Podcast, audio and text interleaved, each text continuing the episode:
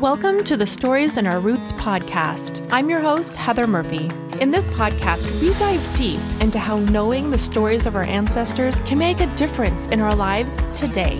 Discovering our family history is more than a hobby, it is a way to connect deeply with ourselves, those we love, and the world around us. Welcome to episode 5 of Stories in Our Roots. I'm Heather Murphy. In this episode, I interview Skylar Carter. I met Skylar through Instagram. She posts frequently about her family, and I got a feeling that she really knew these people. They weren't just names and dates to her. Another reason I'm excited to share Skylar's experiences is because she is my first guest who is not a professional genealogist. Skylar holds a master's degree in urban planning and is a PhD candidate in urban and regional science.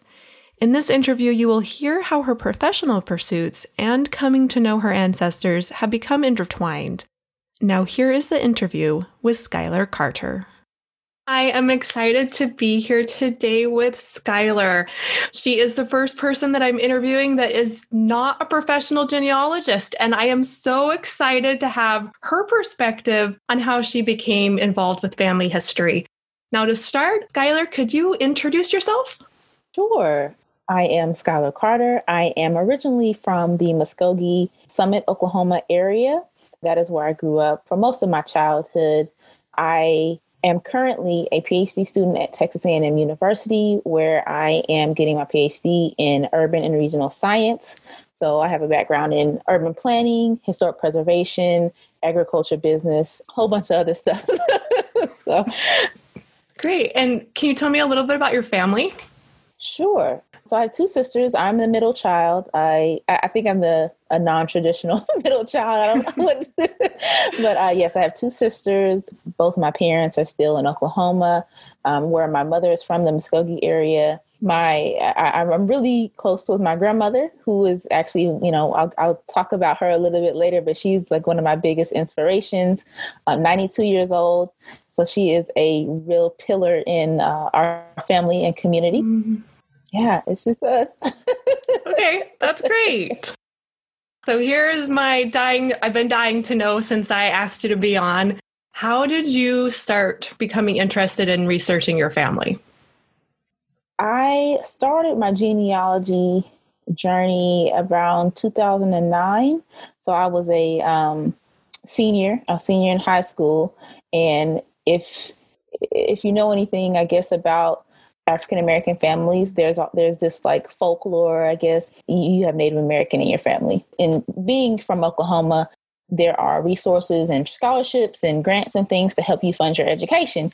So as I was in that senior year trying to find funding to go to college, I had heard this story my whole life about you know, our grandmother, great grandmother had Indian in her, and we just got to find it so we can get a card and, you know, do all this. So I was like, Mom, I'll do it. I'm gonna I'm gonna find the connection. I started looking, I found a connection, not necessarily to the Dawes Roll, which is what many of the native tribes go by to acknowledge your citizenship with the tribe. I didn't find a relative there, but I just I, I, got bit by the bug as I was looking and finding different information about my great grandparents and you know great uncles and aunts and everything. Like I was just like, wow! Like I, I really started to feel a connection further back to um, ancestors and those that came before me and just finding similarities within their stories and my own and you know what i was interested in at the time and uh, yeah so from there i did not find the connection to get me any scholarships or anything, but I mean, so much more. I have been on the journey ever since. So it's, yeah, over 10 years now. and uh, I'm only 28. I just turned 28. So that is a great story. So do you remember, was there just a time that you're like, I'm never going to stop doing this? Or did it just happen gradually and um, I would say it never really stopped. I didn't have as much time as I would have liked to work on it. as I was finishing my bachelor's degree and even a little bit of my master's, I was just really consumed with my research and everything like that. But I, I never let it go. Like I, I would try to, I would try to look up family members and just different things continuously.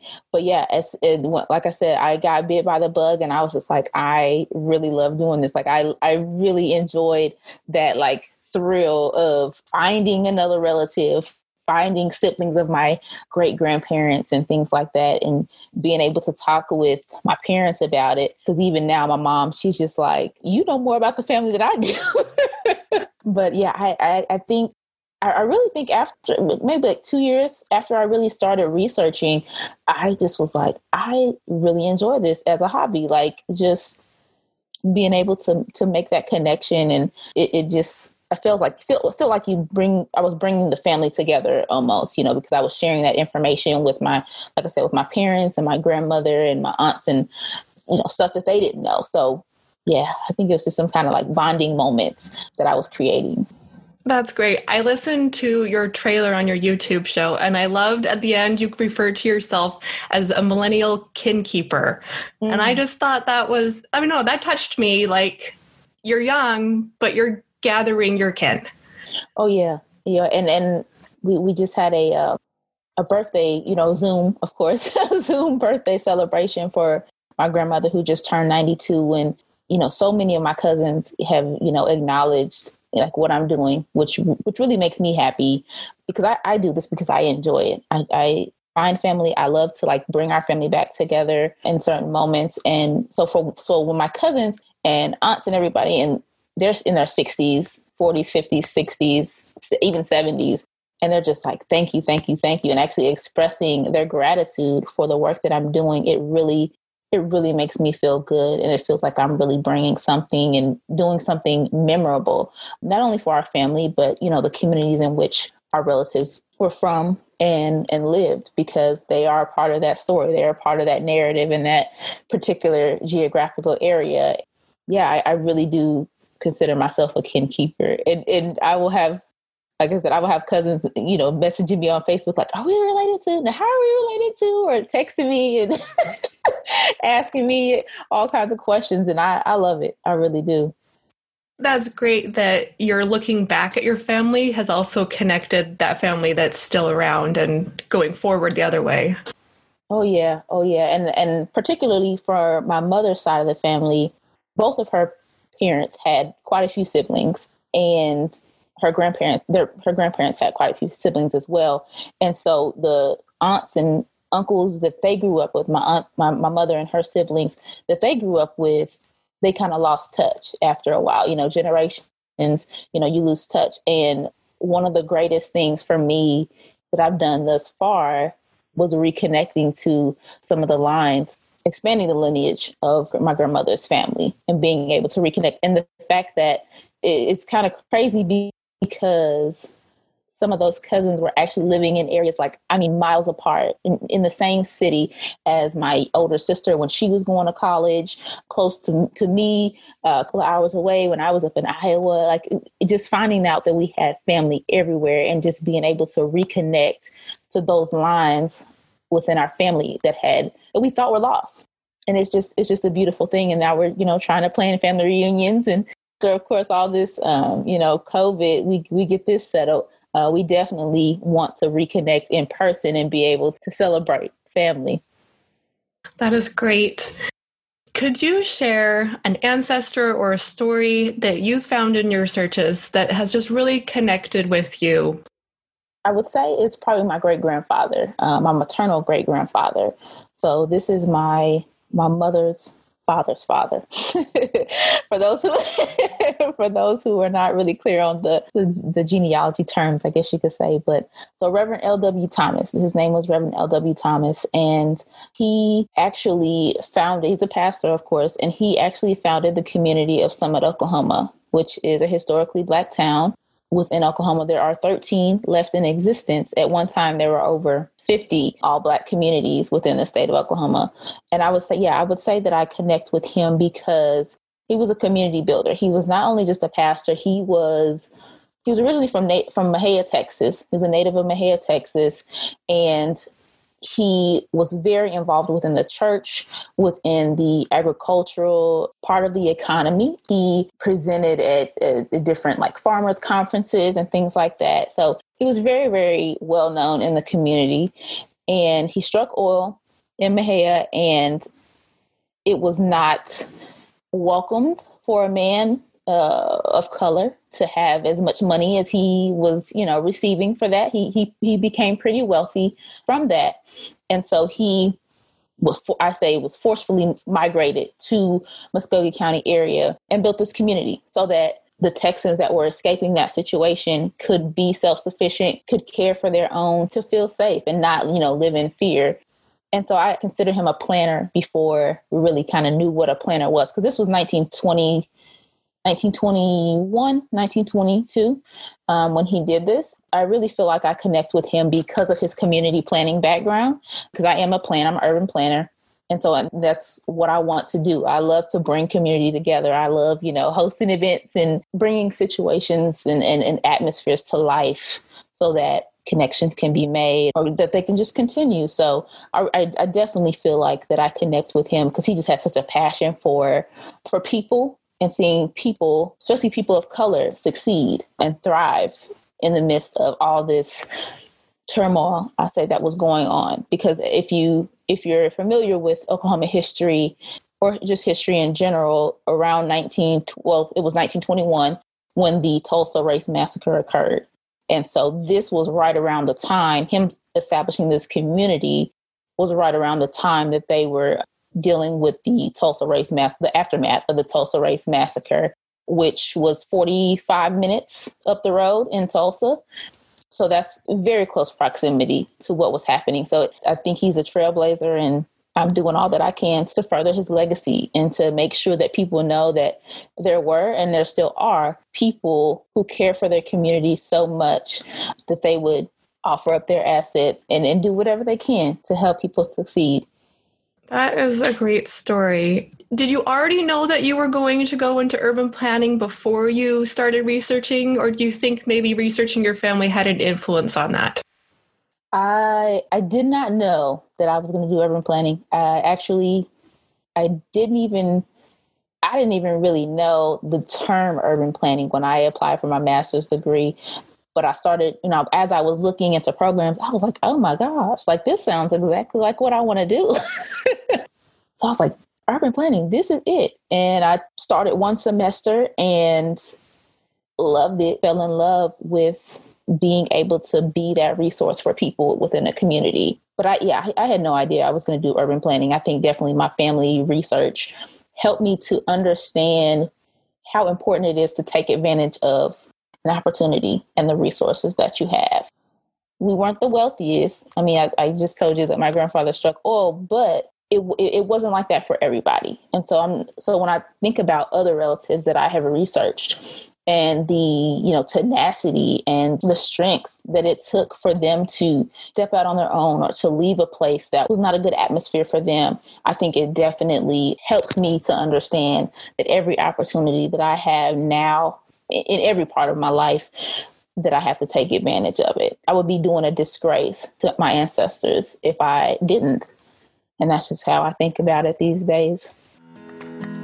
Many people begin researching their family history, eager to discover their ancestors and explore their heritage.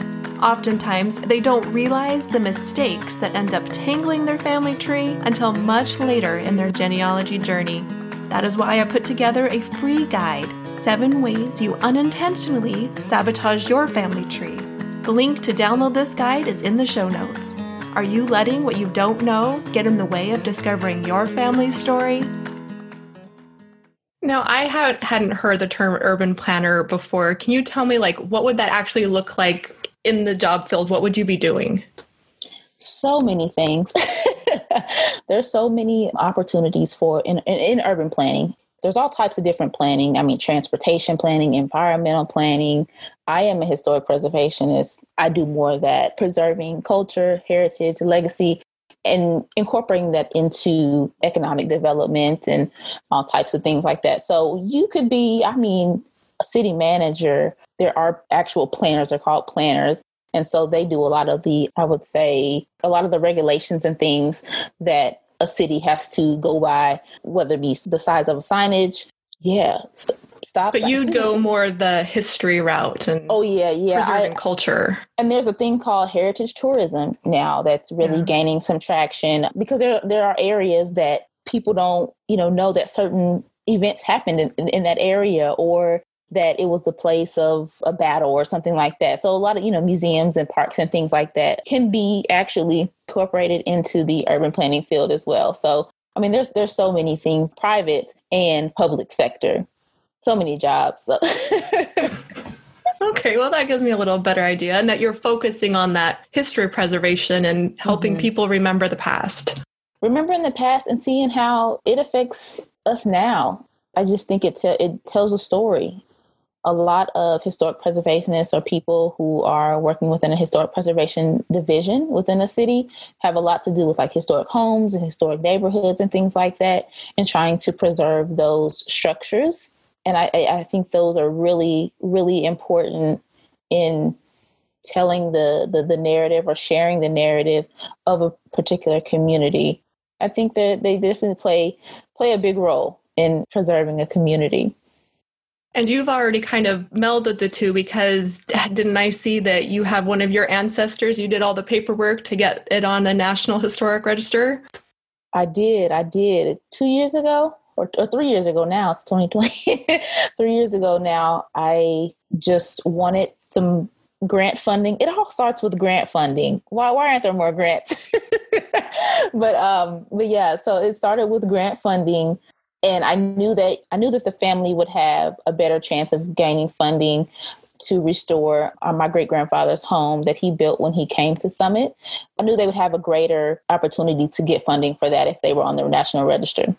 And so I started the paperwork, and thankfully, uh, with the help of the State Historic Preservation Office, I was able to get it officially on the register as of 2018. So it is a national landmark you know it, it is in the history books you know and it's just bringing me one step closer to further uh, advancing the legacy of my great grandfather because I, he had so many plans. I feel like he had so many plans for the community and didn't get to see you know all of that come to fruition. So for me to continue the legacy is is really special to me and i, I do not take it lightly and my grandmother that I that I mentioned that's 92 years old, she actually was the first mayor of the community. She actually did all the groundwork for getting the, the town incorporated in 1980. So even though the community uh, was established in 1922, it didn't get recognized by the state or anything until 1980. She did all that work as the mayor and served for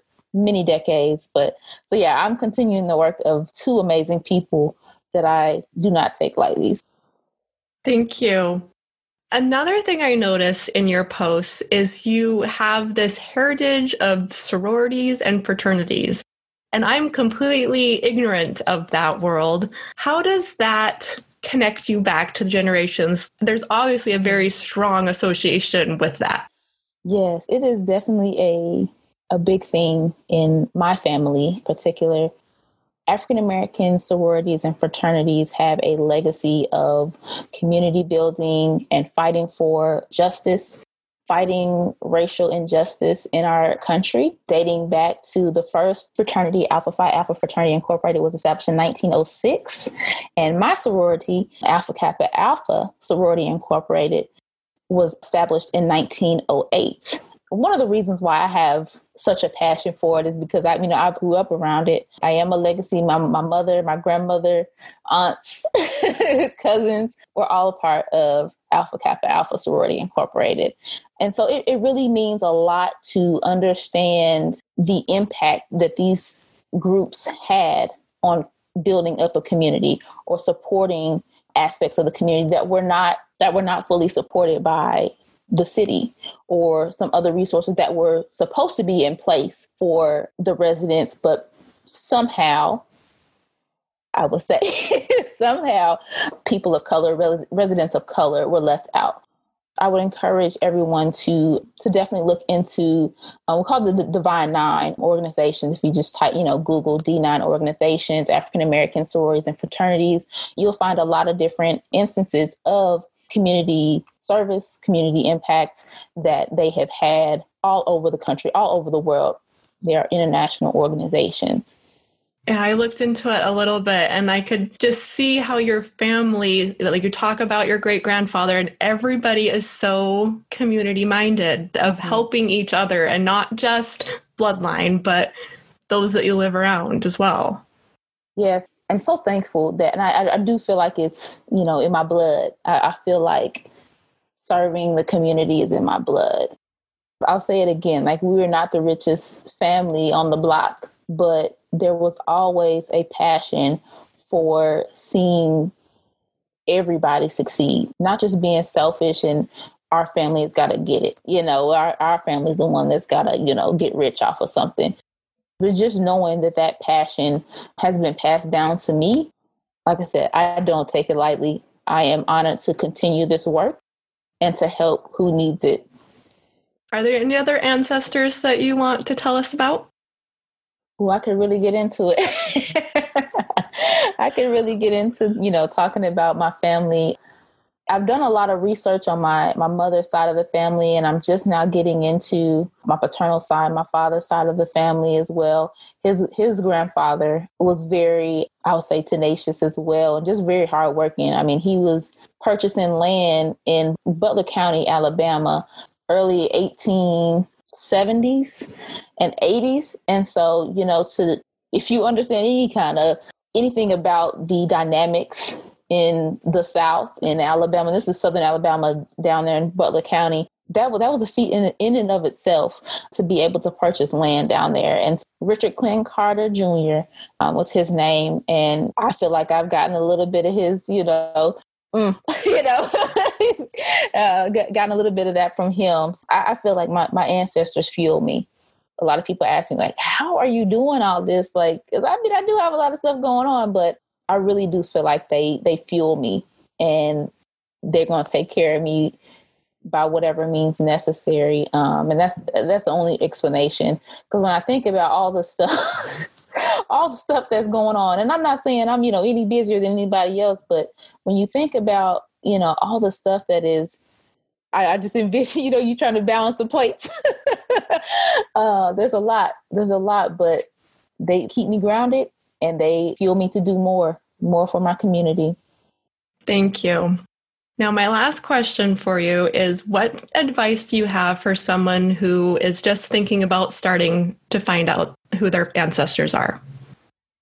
Definitely take advantage of the free resources out there. In my beginning stages of my research, I use familysearch.com, and that is a great, great resource. It's an amazing resource and it's free I would say create your account on there and just kind of start browsing. And if you have just a, a, your grandfather's name or your grandmother's name, start there. Just see what you can find.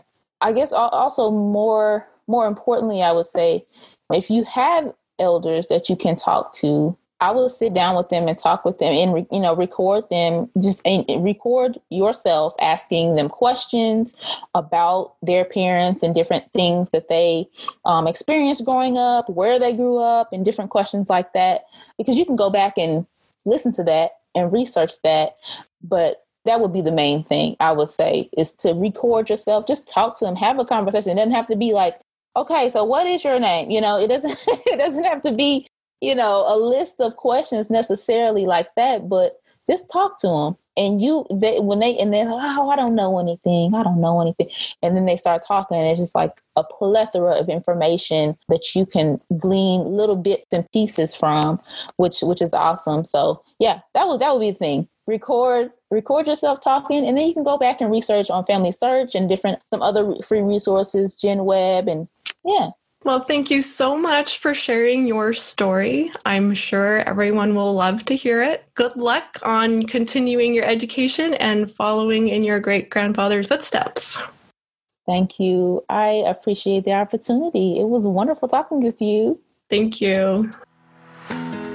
Thank you for joining me today for Stories in Our Roots. Please help this podcast grow by subscribing, leaving a review, and sharing it with your friends. If you have feedback or would like to recommend someone to share their story, head to storiesinourroots.com and fill out the form. Thanks again for listening, and I look forward to being with you again next week.